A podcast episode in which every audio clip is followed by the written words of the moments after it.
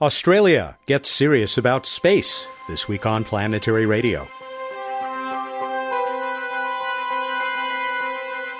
Welcome. I'm Matt Kaplan of the Planetary Society with more of the human adventure across our solar system and beyond. The 68th International Astronautical Congress just wrapped up in Adelaide, Australia. We'll talk with Jason Davis about the revised plans Elon Musk announced there for putting hundreds of people on Mars by the mid 2020s. Then we'll talk with the man who headed the IAC effort. Brett Biddington will also tell us about the Australian government's imminent creation of its first national space agency. Bruce Betts will tell us where and when we can chase the next decade or so's total eclipses in this week's What's Up. And he's got a really easy space trivia question for you this time. Jason Davis is the Planetary Society's digital editor who follows space developments around the world. Jason, it's still an audacious plan that uh, Elon uh, Musk provided more details of uh, at the IAC, the um, International Astronautical uh, Congress last week. I'm a little disappointed that the rocket now, the so-called BFR, will now be shorter than a Saturn V. yeah, come on, Elon. Uh, you can you can't do 111 meters. You stop short at 106. I mean, I, I just feel like we're not trying anymore here. Yeah, just, you know? put a big tower or flagpole on top of that or something. An antenna, you know? maybe. Yeah. okay, so I've already given away the code name for the rocket, BFR, which we cannot actually say on the radio. yeah, yeah. We'll call it the. I, I, hear some other people call it the Big Falcon rocket. So, um, you know. we'll, we'll just go with that. We'll go with that.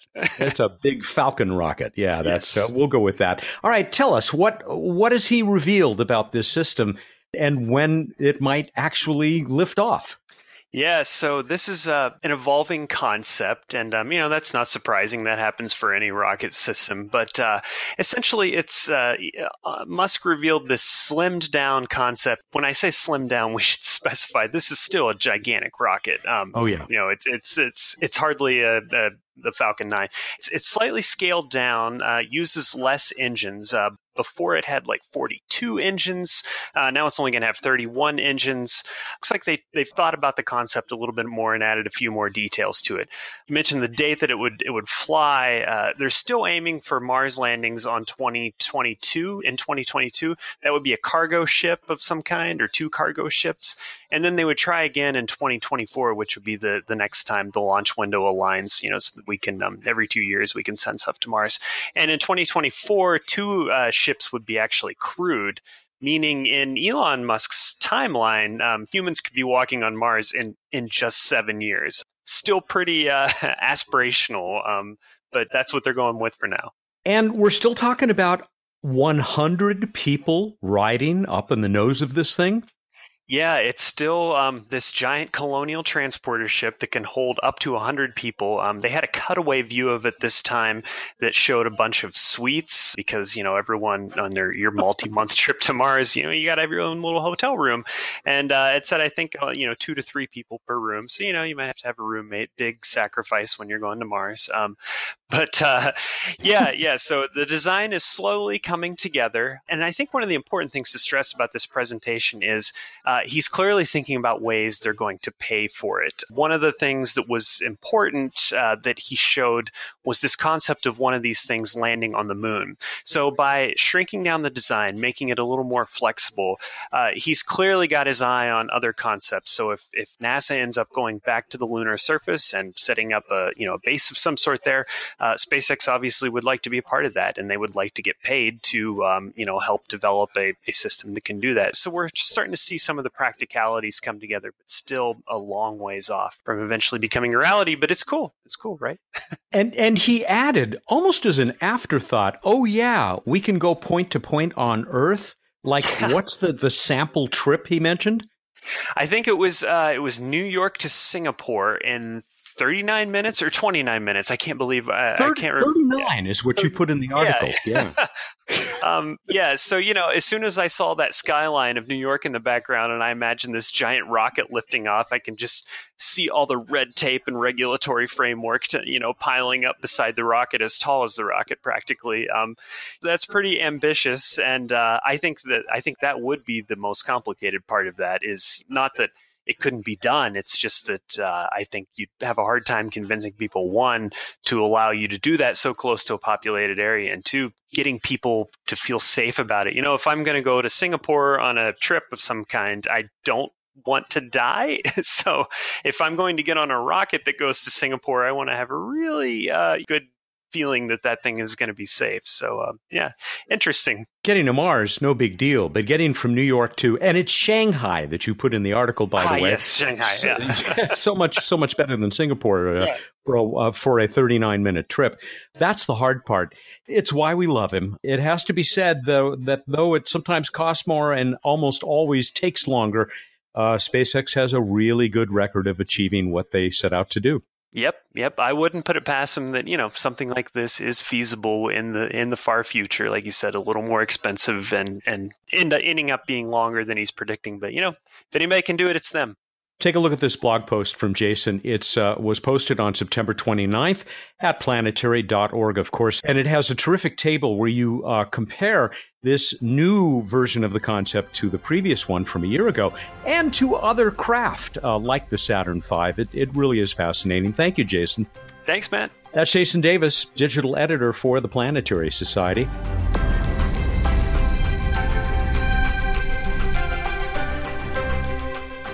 So you thought Australia already had a space agency, didn't you? So did I, till very recently. After all, it's a modern, industrialized nation, one of the first to put a satellite in orbit. But it wasn't till last week's International Astronautical Congress that the country stated its intent to create a central department for nationwide coordination and promotion of space development, assets, industry, and possibly even education. The International Astronautical Federation held the first Congress back in 1950, seven years before Sputnik 1 became the first artificial object in Earth orbit. This year it was hosted in Adelaide by the Space Industry Association of Australia. The association chose its past chair, Brett Biddington, to lead the effort as CEO. Brett is founder and principal of Biddington Research and a director of the Space Environment Research Center he served for many years as an officer in the Royal Australian Air Force and is a member of the Order of Australia. I got Brett on Skype the day after the week long Congress ended. By the way, our own Bill Nye was there. He delivered a keynote address about the LightSail 2 project We'll talk with him about the Congress next week. Brett Biddington, welcome to Planetary Radio. Uh, good morning, I should say, because though it is late afternoon here, it is early morning Saturday for you, Saturday, September 30th, and you have just completed uh, what I understand from my colleagues who attended was a tremendously successful International Astronautical Congress. Yes, Matt, and thanks certainly for talking to me. I think it's fair to say that IAC 17, certainly for the people who were there, was a, a grand and happy occasion. And of course, from the point of view of, of Australian space, uh, I think it's probably fair to say that it's an inflection point in this country's journey in space. It certainly was wonderful timing for your nation to announce that it is going to form a space agency. Indeed, so. It's been a long time coming. Uh, in fact, we had a, a half hearted attempt at doing this back in the 1980s and that didn't come to, to, to, to success. But uh, I think this time the world has changed in so many different ways. Small satellites, uh, technology change, uh, cheaper to launch, all those sort of things mean that countries like Australia, small powers, medium powers, can now uh, be genuine participants in, uh, in, in space, as indeed can startups in countries such as Australia. And uh, in the last five years, there's been an absolute burgeoning of small companies, all very, very keen, hustling and bustling to, to launch all sort of things. I do want to talk more about that and, what a space agency will mean for Australia. But uh, I'd love to hear uh, a little bit more about, uh, get your thoughts about IAC and what some of the highlights were. I suppose we would have to start with what has um, become now a, uh, a two year tradition of Elon Musk having a session that people almost literally run each down, run each other down for to be able to attend. Well, let me tell you that there was no running down this year. Um, Good. We were very, very concerned about the behaviour of some people who should have known better, actually, in Guadalajara. And so this year, it was a much more orderly and organised entrance into Musk's presentation. I would think about 3,000 people went to listen to him. Uh, the hall wasn't full, which is we it was full for our opening ceremony. Fascinating. Uh, that's, that's not to say that, of course, many others did not listen to him on uh, on the webcast through SpaceX website and, and other places, but uh, certainly um, those who were there, I think, were uh, very excited to hear uh, his plans for Mars. What were some of the other uh, highlights, things that really stood out for you uh, at IAC? I assume that you had some opportunity to uh, to enjoy and attend sessions, in addition to being uh, the top person responsible for making it all a success. Matt, I did not get to one session. I'm sorry. that's okay. Uh, that's my job was to uh, my job was to make sure that everybody who was uh, there uh, and attending had a fabulous time. I think the feedback we have is that uh, the opening ceremony was uh, indeed the word that was used was emotional. some of the some of the Australians who attended said that it brought a tear to their eye and made them feel proud to be Australian. So I think it's fair to say that we probably got the opening ceremony right. Uh, the uh, welcome reception on the Monday evening, particularly the Europeans, many of them came up and said they'd never seen so many oysters in one place at the same time and eaten so many. Uh, so we got the food right, um, at least at the uh, at the welcome reception. It just continued through as a very very happy, productive, friendly week, and I think that was the tone we tried to set uh, and therefore, the conversations that were had both uh, within the sessions and increasingly and more importantly beyond them, the bilaterals around business to business, business to universities, those sorts of conversations coming back to me as being productive, positive, helpful, all of these sorts of very good words. Uh, mean to me that I think we, we hit the mark with this IAC, and not just for Australia, but in fact for the many people from around the world who attended. Do you know offhand how many nations, spacefaring and otherwise, had representatives at this Congress? We had in the order of 70 nations. The reason I don't have final figures is that we had people actually register on the last day just to hear Musk. But we had in the order of 4,500 registrations, in the order of 70 or 72 or something like that nations represented. Very large delegations from the United States, as you would expect, uh, China, Japan, the European nations, Russia was very well represented. The surprise to, to me was that of the four and a half thousand delegates, one third of them were Australian. Hmm. Um, I thought we, in the planning phase of this Congress that we would have about an 85 15 split, and in fact, it was more like a 65 35 split. Well, that must have been especially gratifying. I, I want to go back to your comment about the bilateral discussions that took place, yes. because I, while I am sure that uh, the attendees enjoyed the many sessions, it is also a fact, isn't it, that many people attend conferences like this, and specifically the IAC, because there is so much business that can get done. Uh, I think that's right. Uh, the IAC is a changing animal. It continues to evolve when I first became involved, and that was uh, in the, the first I attended was in 2012 in Naples. What I saw there was, I think, a whole lot less business, but the Global Networking Forum, which is the conference within the conference in a sense, is becoming far more popular. And I think there's an opportunity now for the IAF to actually rethink its entire strategy for its Congress. Does this leave you with any doubt that the time is now for space to come into its own as a place where people do business? I think that we are seeing the conversation around space as an environment or a domain being normalized.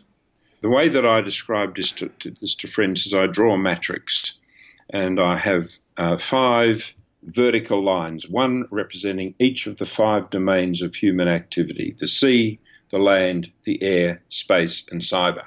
They're the only places where people do work or do stuff. And then in the horizontal domains are the emerging technologies, artificial intelligence, advanced manufacturing, 3D printing, that sort of stuff, uh, big data analytics, and you, the list that list can go on. Uh, the point being, of course, that many of the new companies that are working in these horizontals, they're domain agnostic. Hmm. Big data analytics applies just as much in the land and the sea and the air as it does in the space domain.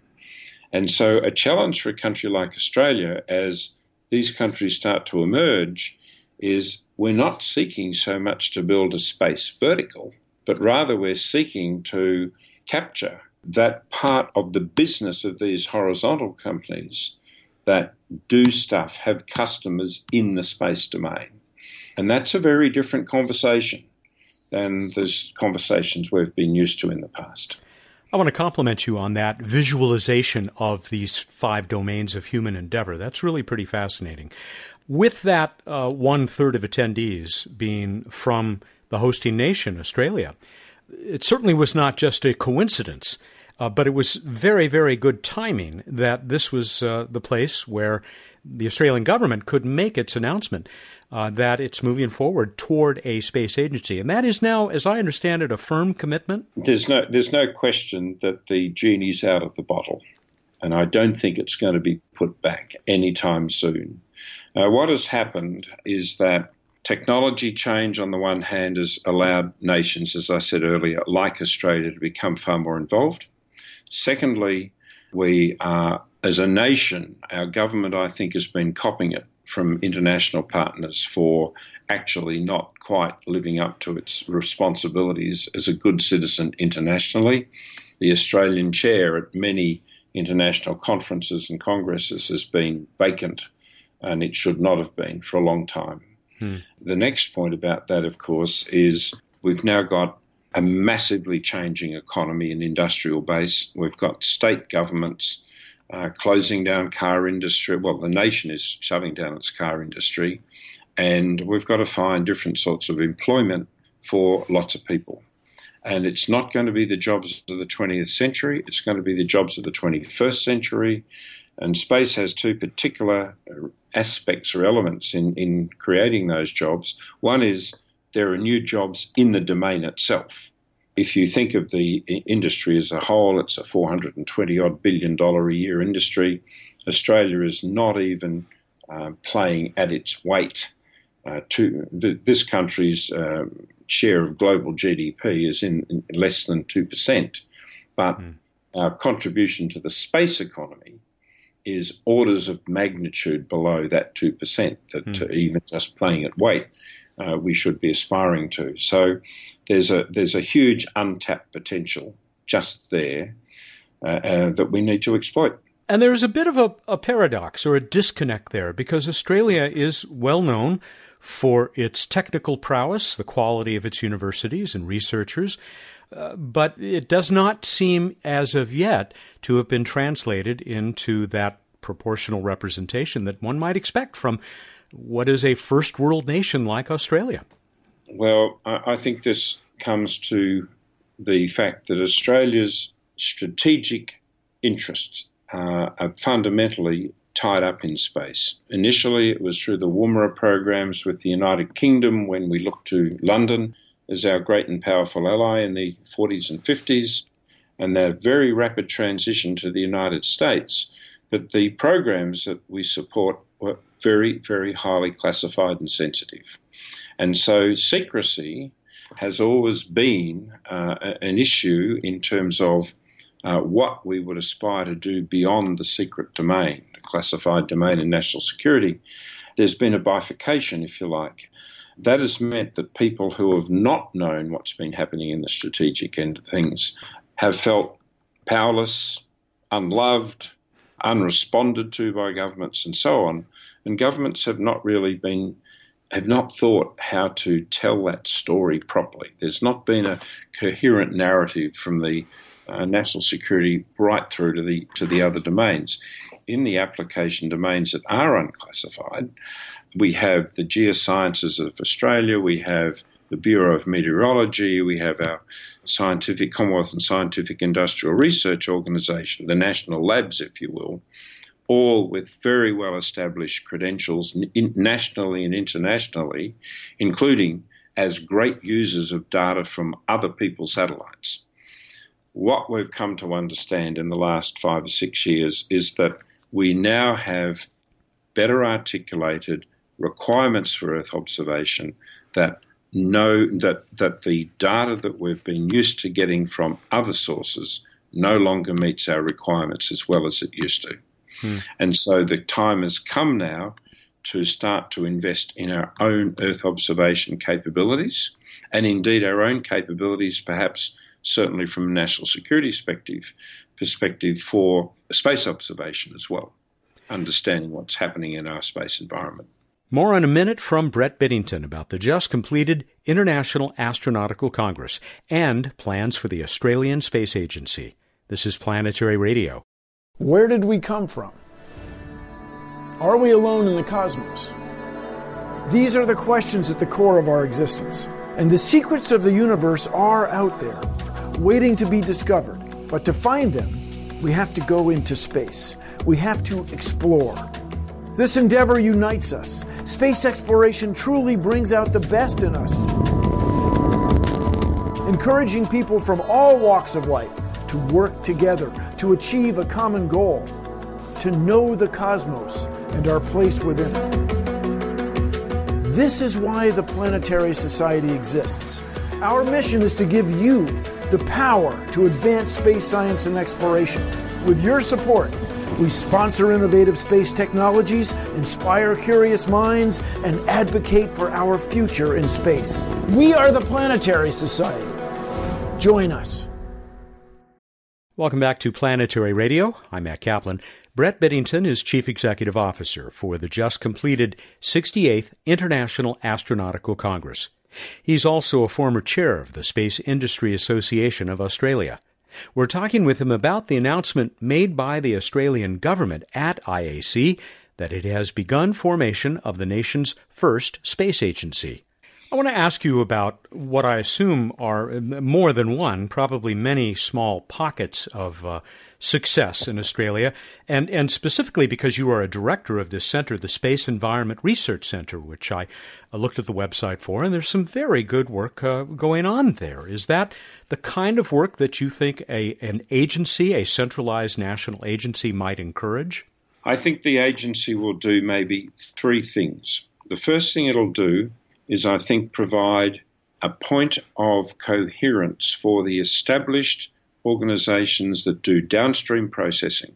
For them then to be able to uh, roll up their requirements and with new money, not taking money out of existing pots, be able then to build a program of uh, satellite construction or design, construction, operation that meets a range of national requirements. And I think there'll be some dual use aspects to that. So there'll be some military involvement and uh, national security involvement, as well as the agencies I've mentioned.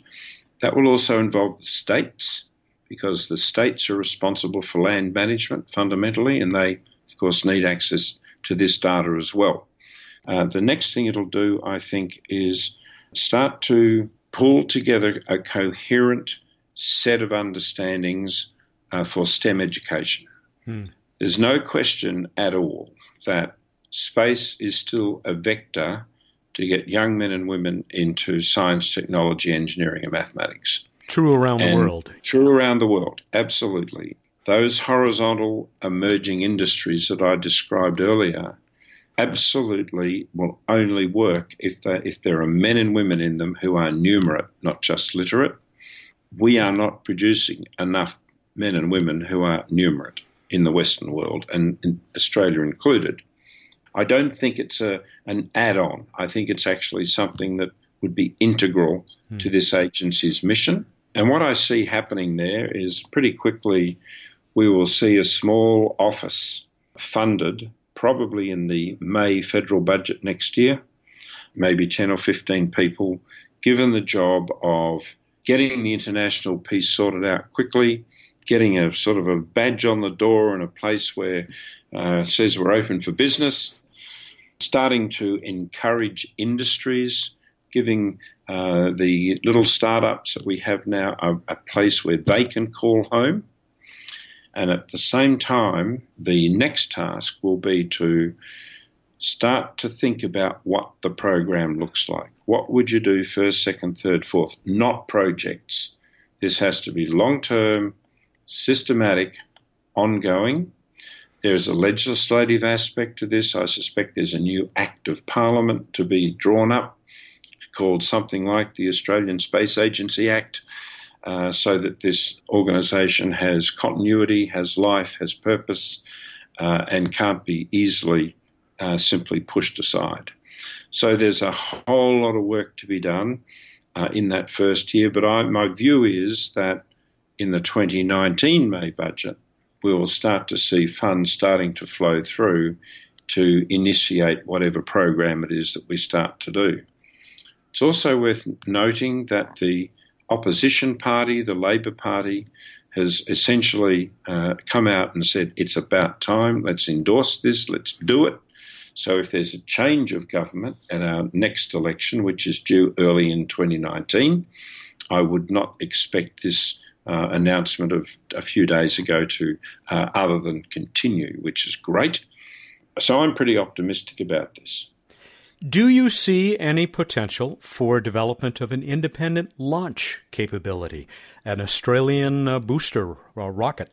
I can tell you that yesterday signature was achieved in no- Northern Australia with the Northern Territory Government to establish a small launch site near Gove on the Gove Peninsula. A small company, Equatorial Launch Australia, there are several companies actually in Australia that are seeking to develop launch capability, some through building rockets, some through building the ground based infrastructure, the launch infrastructure. I think that we will see uh, rockets being launched from Australia within the next five years. Hmm. The Department of Defence certainly is interested in responsive space capabilities, and that involves some degree of Indigenous launch. You've talked about some of the challenges that the nation has faced in this effort. Does Australia have certain advantages that might not uh, be present in other nations, perhaps in other hemispheres? Well, I think there are several advantages. Firstly, of course, the northern part of Australia is relatively close to the equator, 12 degrees south or thereabouts, so that's not bad. There are launch windows in a geographic sense that uh, won't offend neighbours uh, if we uh, launch responsibly. Secondly, this country is, with its tiny population, responsible for 15% of the Earth's surface. So um, it's a no brainer that we actually are big users of space based data. And that's actually where we've placed our emphasis and our investments, after all, in the last many years. But as I said earlier, those requirements no longer fully met. So we now develop indigenous capability and become somewhat more self reliant, and at the same time, of course, have something to trade and something to contribute back to the international community in the civil domain, which is quite important. So there's that advantage. And then finally, is the advantage of in the southern hemisphere, when we look out, we look through the disk of the Milky Way.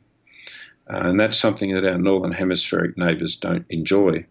This gives us some advantages from the point of view of astronomy, ground based stations like the NASA facility at Tidbinbilla, where I live in Canberra. Those opportunities of geography don't go away. Uh, we also, of course, are a Five Eyes nation in the Asian region. From the point of view of sort of global security, I think that Australia will probably become more prominent as the United States and the Five Eyes community works out and resolves the relationship between, in particular, the United States and China mm. over the next 10, 15, 20 years. This is not something we need to hurry, it's something that's going to evolve. Uh, nobody wants, other than a very good and strong relationship between the great powers of the world. That just takes time to, to put into place. But Australia will play a part in it.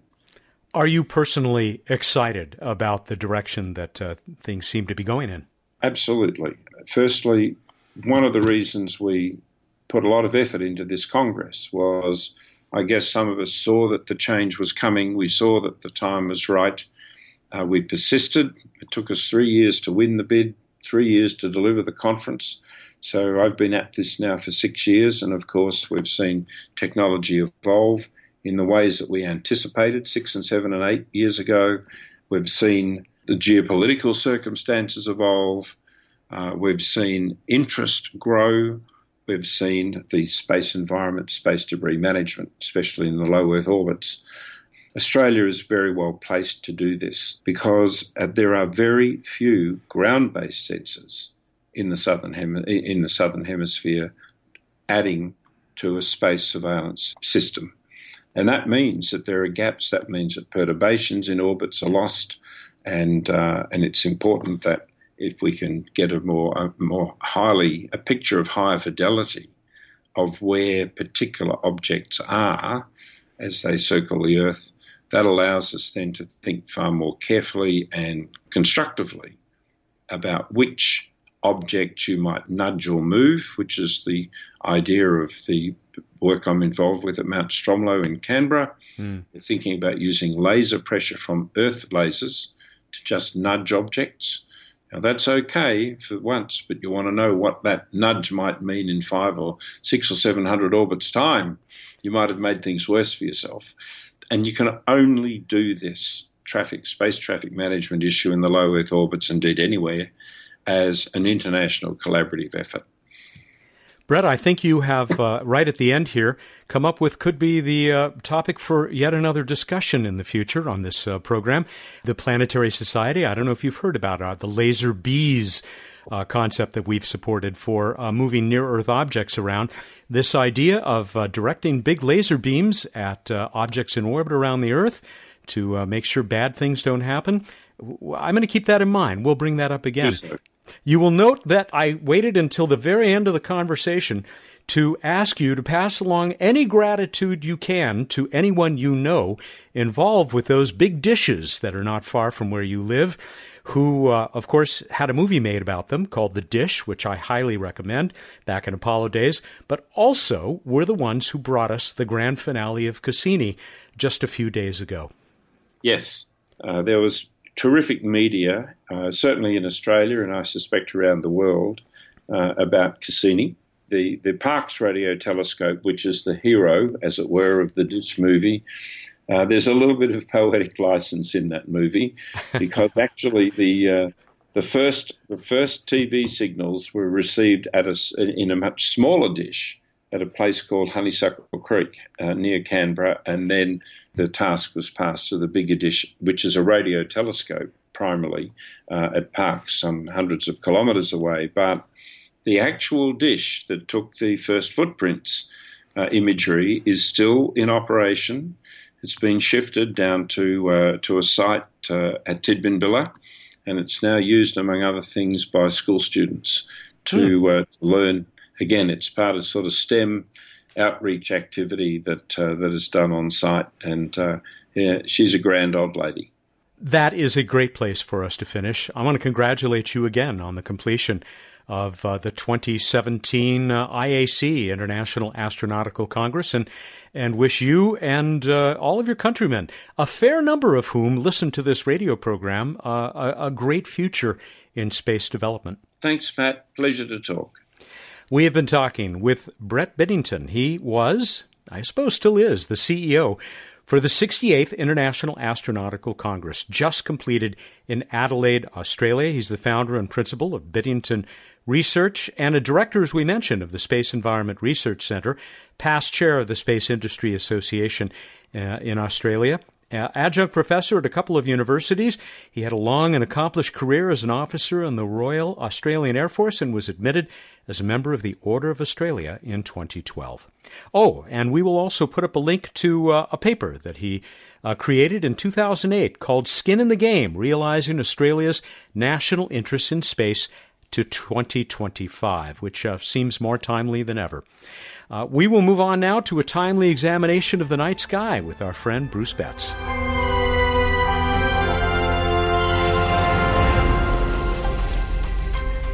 Time for What's Up on Planetary Radio. The Director of Science and Technology for the Planetary Society is Bruce Betts, who has just written, uh, just posted a great new blog post for all of you brand new eclipse chasers out there. Tell us about this uh, new piece. As I and others around here wanted to become eclipse chasers, uh, it's my guide, my one stop shopping for where every total solar eclipse is from now through the 2020s, the end of the 2020s, and where where you would need to go, and a little bit about path and uh, even a smidge on weather.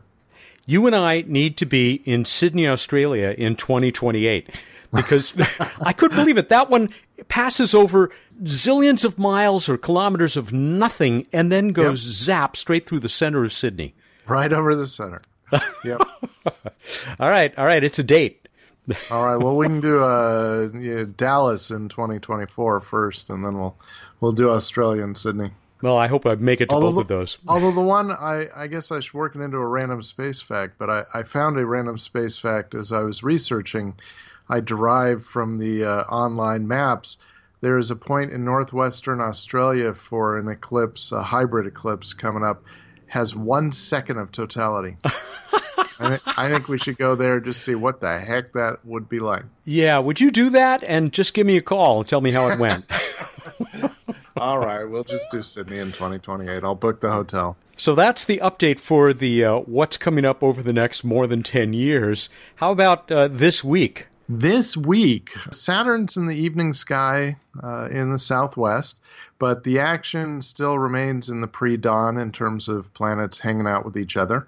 You got Venus and Mars. Venus over 100 times brighter than Mars at this point, but super bright Venus low in the east in the pre dawn.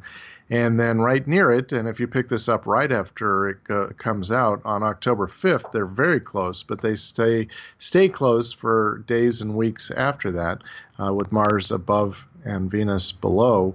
And on October 17th, there's a crescent moon between the two of them, making for a lovely sight. And I, I want to uh, alert people that the racing cars they hear in the background, that's the famous little old lady of Pasadena uh, going past the Planetary Society, I think. It's the little old lady from, from Pasadena. Pasadena. yes, it is. Yes, Except it is. I thought she stuck to Colorado Boulevard. Apparently, she's moved a block south to uh, Green Street.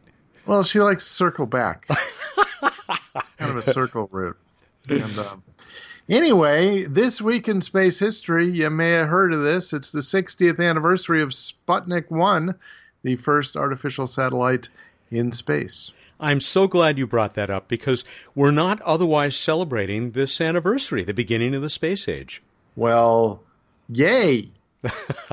How's that? Uh, very nice. Thank you we move on. Do we have any uh, singers this week? Not this week. No, no singers, no celebrities. It's all up to you. Random space fact. Oh, that's great. No, no loss felt there at all. Yeah, right. Almost everything about a star, pick a star, any star, almost everything about it is determined by its initial mass, at least in basic uh, outline, including the such things as luminosity, so how bright it is, size, evolution, what it's going to end up as, lifespan, and its eventual fate. All pretty much you can figure out from its initial mass. Wow, that is such a contrast with uh, so many humans that where a lot is determined by their final mass. oh, oh. you know, maybe we should study baby weights and and whether they correlate. Nah, never mind. Put them on the main sequence.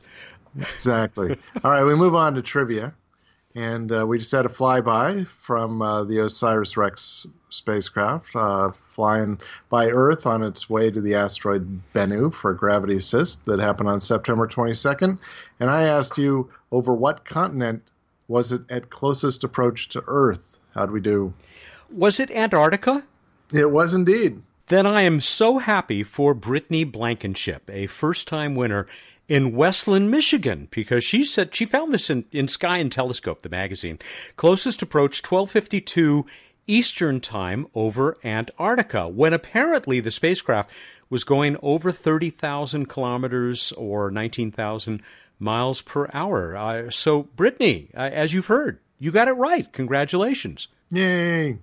She is going to receive our collection of Cassini mission stuff, including a poster, the official uh, pin. It is such a cool pin for the grand finale of that mission, and a Cassini sticker. Also, a Chop Shop designed Planetary Society t shirt, the uh, overlapping Mars and Earth, and a 200 point itelescope.net astronomy account. Uh, 200 points worth a couple of hundred bucks American from that uh, nonprofit international uh, global network of uh, telescopes. That is quite a package. Uh, once again, Brittany, congrats. Yeah, you really put together quite the uh, quite the deal. Yeah, I should have cut out a couple of things. It just it's like ah, oh, Brittany deserves it. You're absolutely right. Brian Mangold of uh, Maricopa, Arizona, if his back of the envelope numbers are close, it robbed the Earth of about 70 nanometers per second in orbital velocity. Thief! Stephen Coulter, Woodville, uh, Australia, he says it flew right over him. I guess uh, Woodville must be right outside of uh, Adelaide, Australia, where the IAC was. He didn't see anything, unfortunately, because of bad weather. I know there were some people who were hoping to, to catch uh, a little bit of a flash from Osiris Rex. Uh, this from Randy De Pasquale in Marlton, New Jersey. He says that Osiris Rex flew close to Antarctica not because, as most people thought, to fly out of the plane of the ecliptic uh, to get to uh, Bennu, uh, but because that's the continent with the most scientists as a percentage of total population. and finally, from Mel Powell, who we hear from all the time in Sherman Oaks, California, could have been really dangerous. Spacecraft buzzes Antarctica. Someone yells duck, but there are no ducks. They're all penguins. Ah. And we're ready for the next contest. I've got one that uh, I think is an easy one, so don't shout out the answer. In English, what does the Russian word Sputnik mean? Go to planetary.org slash radio contest. That shouldn't be too difficult. I think you're right. Uh, you've well, got give give people a little relaxing break for a change. Why not? And it's appropriate. You have until the 11th. That'd be October 11th, Wednesday at 8 a.m. Pacific time to get us this answer. And we have a lot more artwork to give away. This time, it is a print from the great space artist Michelle Rouch. Uh, Michelle has uh, a whole bunch of great work, but she's done this great series called Astro Girl, the Astro Girl series, and she takes famous women of the past, in this case Marilyn Monroe, puts them in a sort of 1950s spacesuit, in this case as well, on Mars. So it's Marilyn Monroe on Mars from uh, Michelle Rouch's Astro Girls series, uh, a print, a fine print from her. Uh, you can uh, see more of Michelle's work at www.rouch.com. Uh, and she is uh, part of the International Association of Astronomical Artists, the IAAA, IAAA.org. You can uh, see work by, uh, by Michelle and lots and lots of her colleagues at that site. Oh, and a Planetary Society t shirt and a 200 point itelescope.net account. Wow. no. All right, everybody, go out there, look up the night sky, and think about a dad on a bicycle, or what I like to call a popsicle. Thank you, and good night. I think I saw that in highlights in the second grade. But I just came up with that. I just invented it. Yeah, no doubt. No doubt you did. Uh, he's Bruce Betts, the Director of Science and Technology and Humor for the Planetary Society, who joins us every week here for What's Up. Planetary Radio is produced by the Planetary Society in Pasadena, California, and is made possible by its members, the ones down under and across our world. Daniel Gunn is our associate producer. Josh Doyle composed our theme, which was arranged and performed by Peter Schlosser. I'm Mat Kaplan. Clear skies.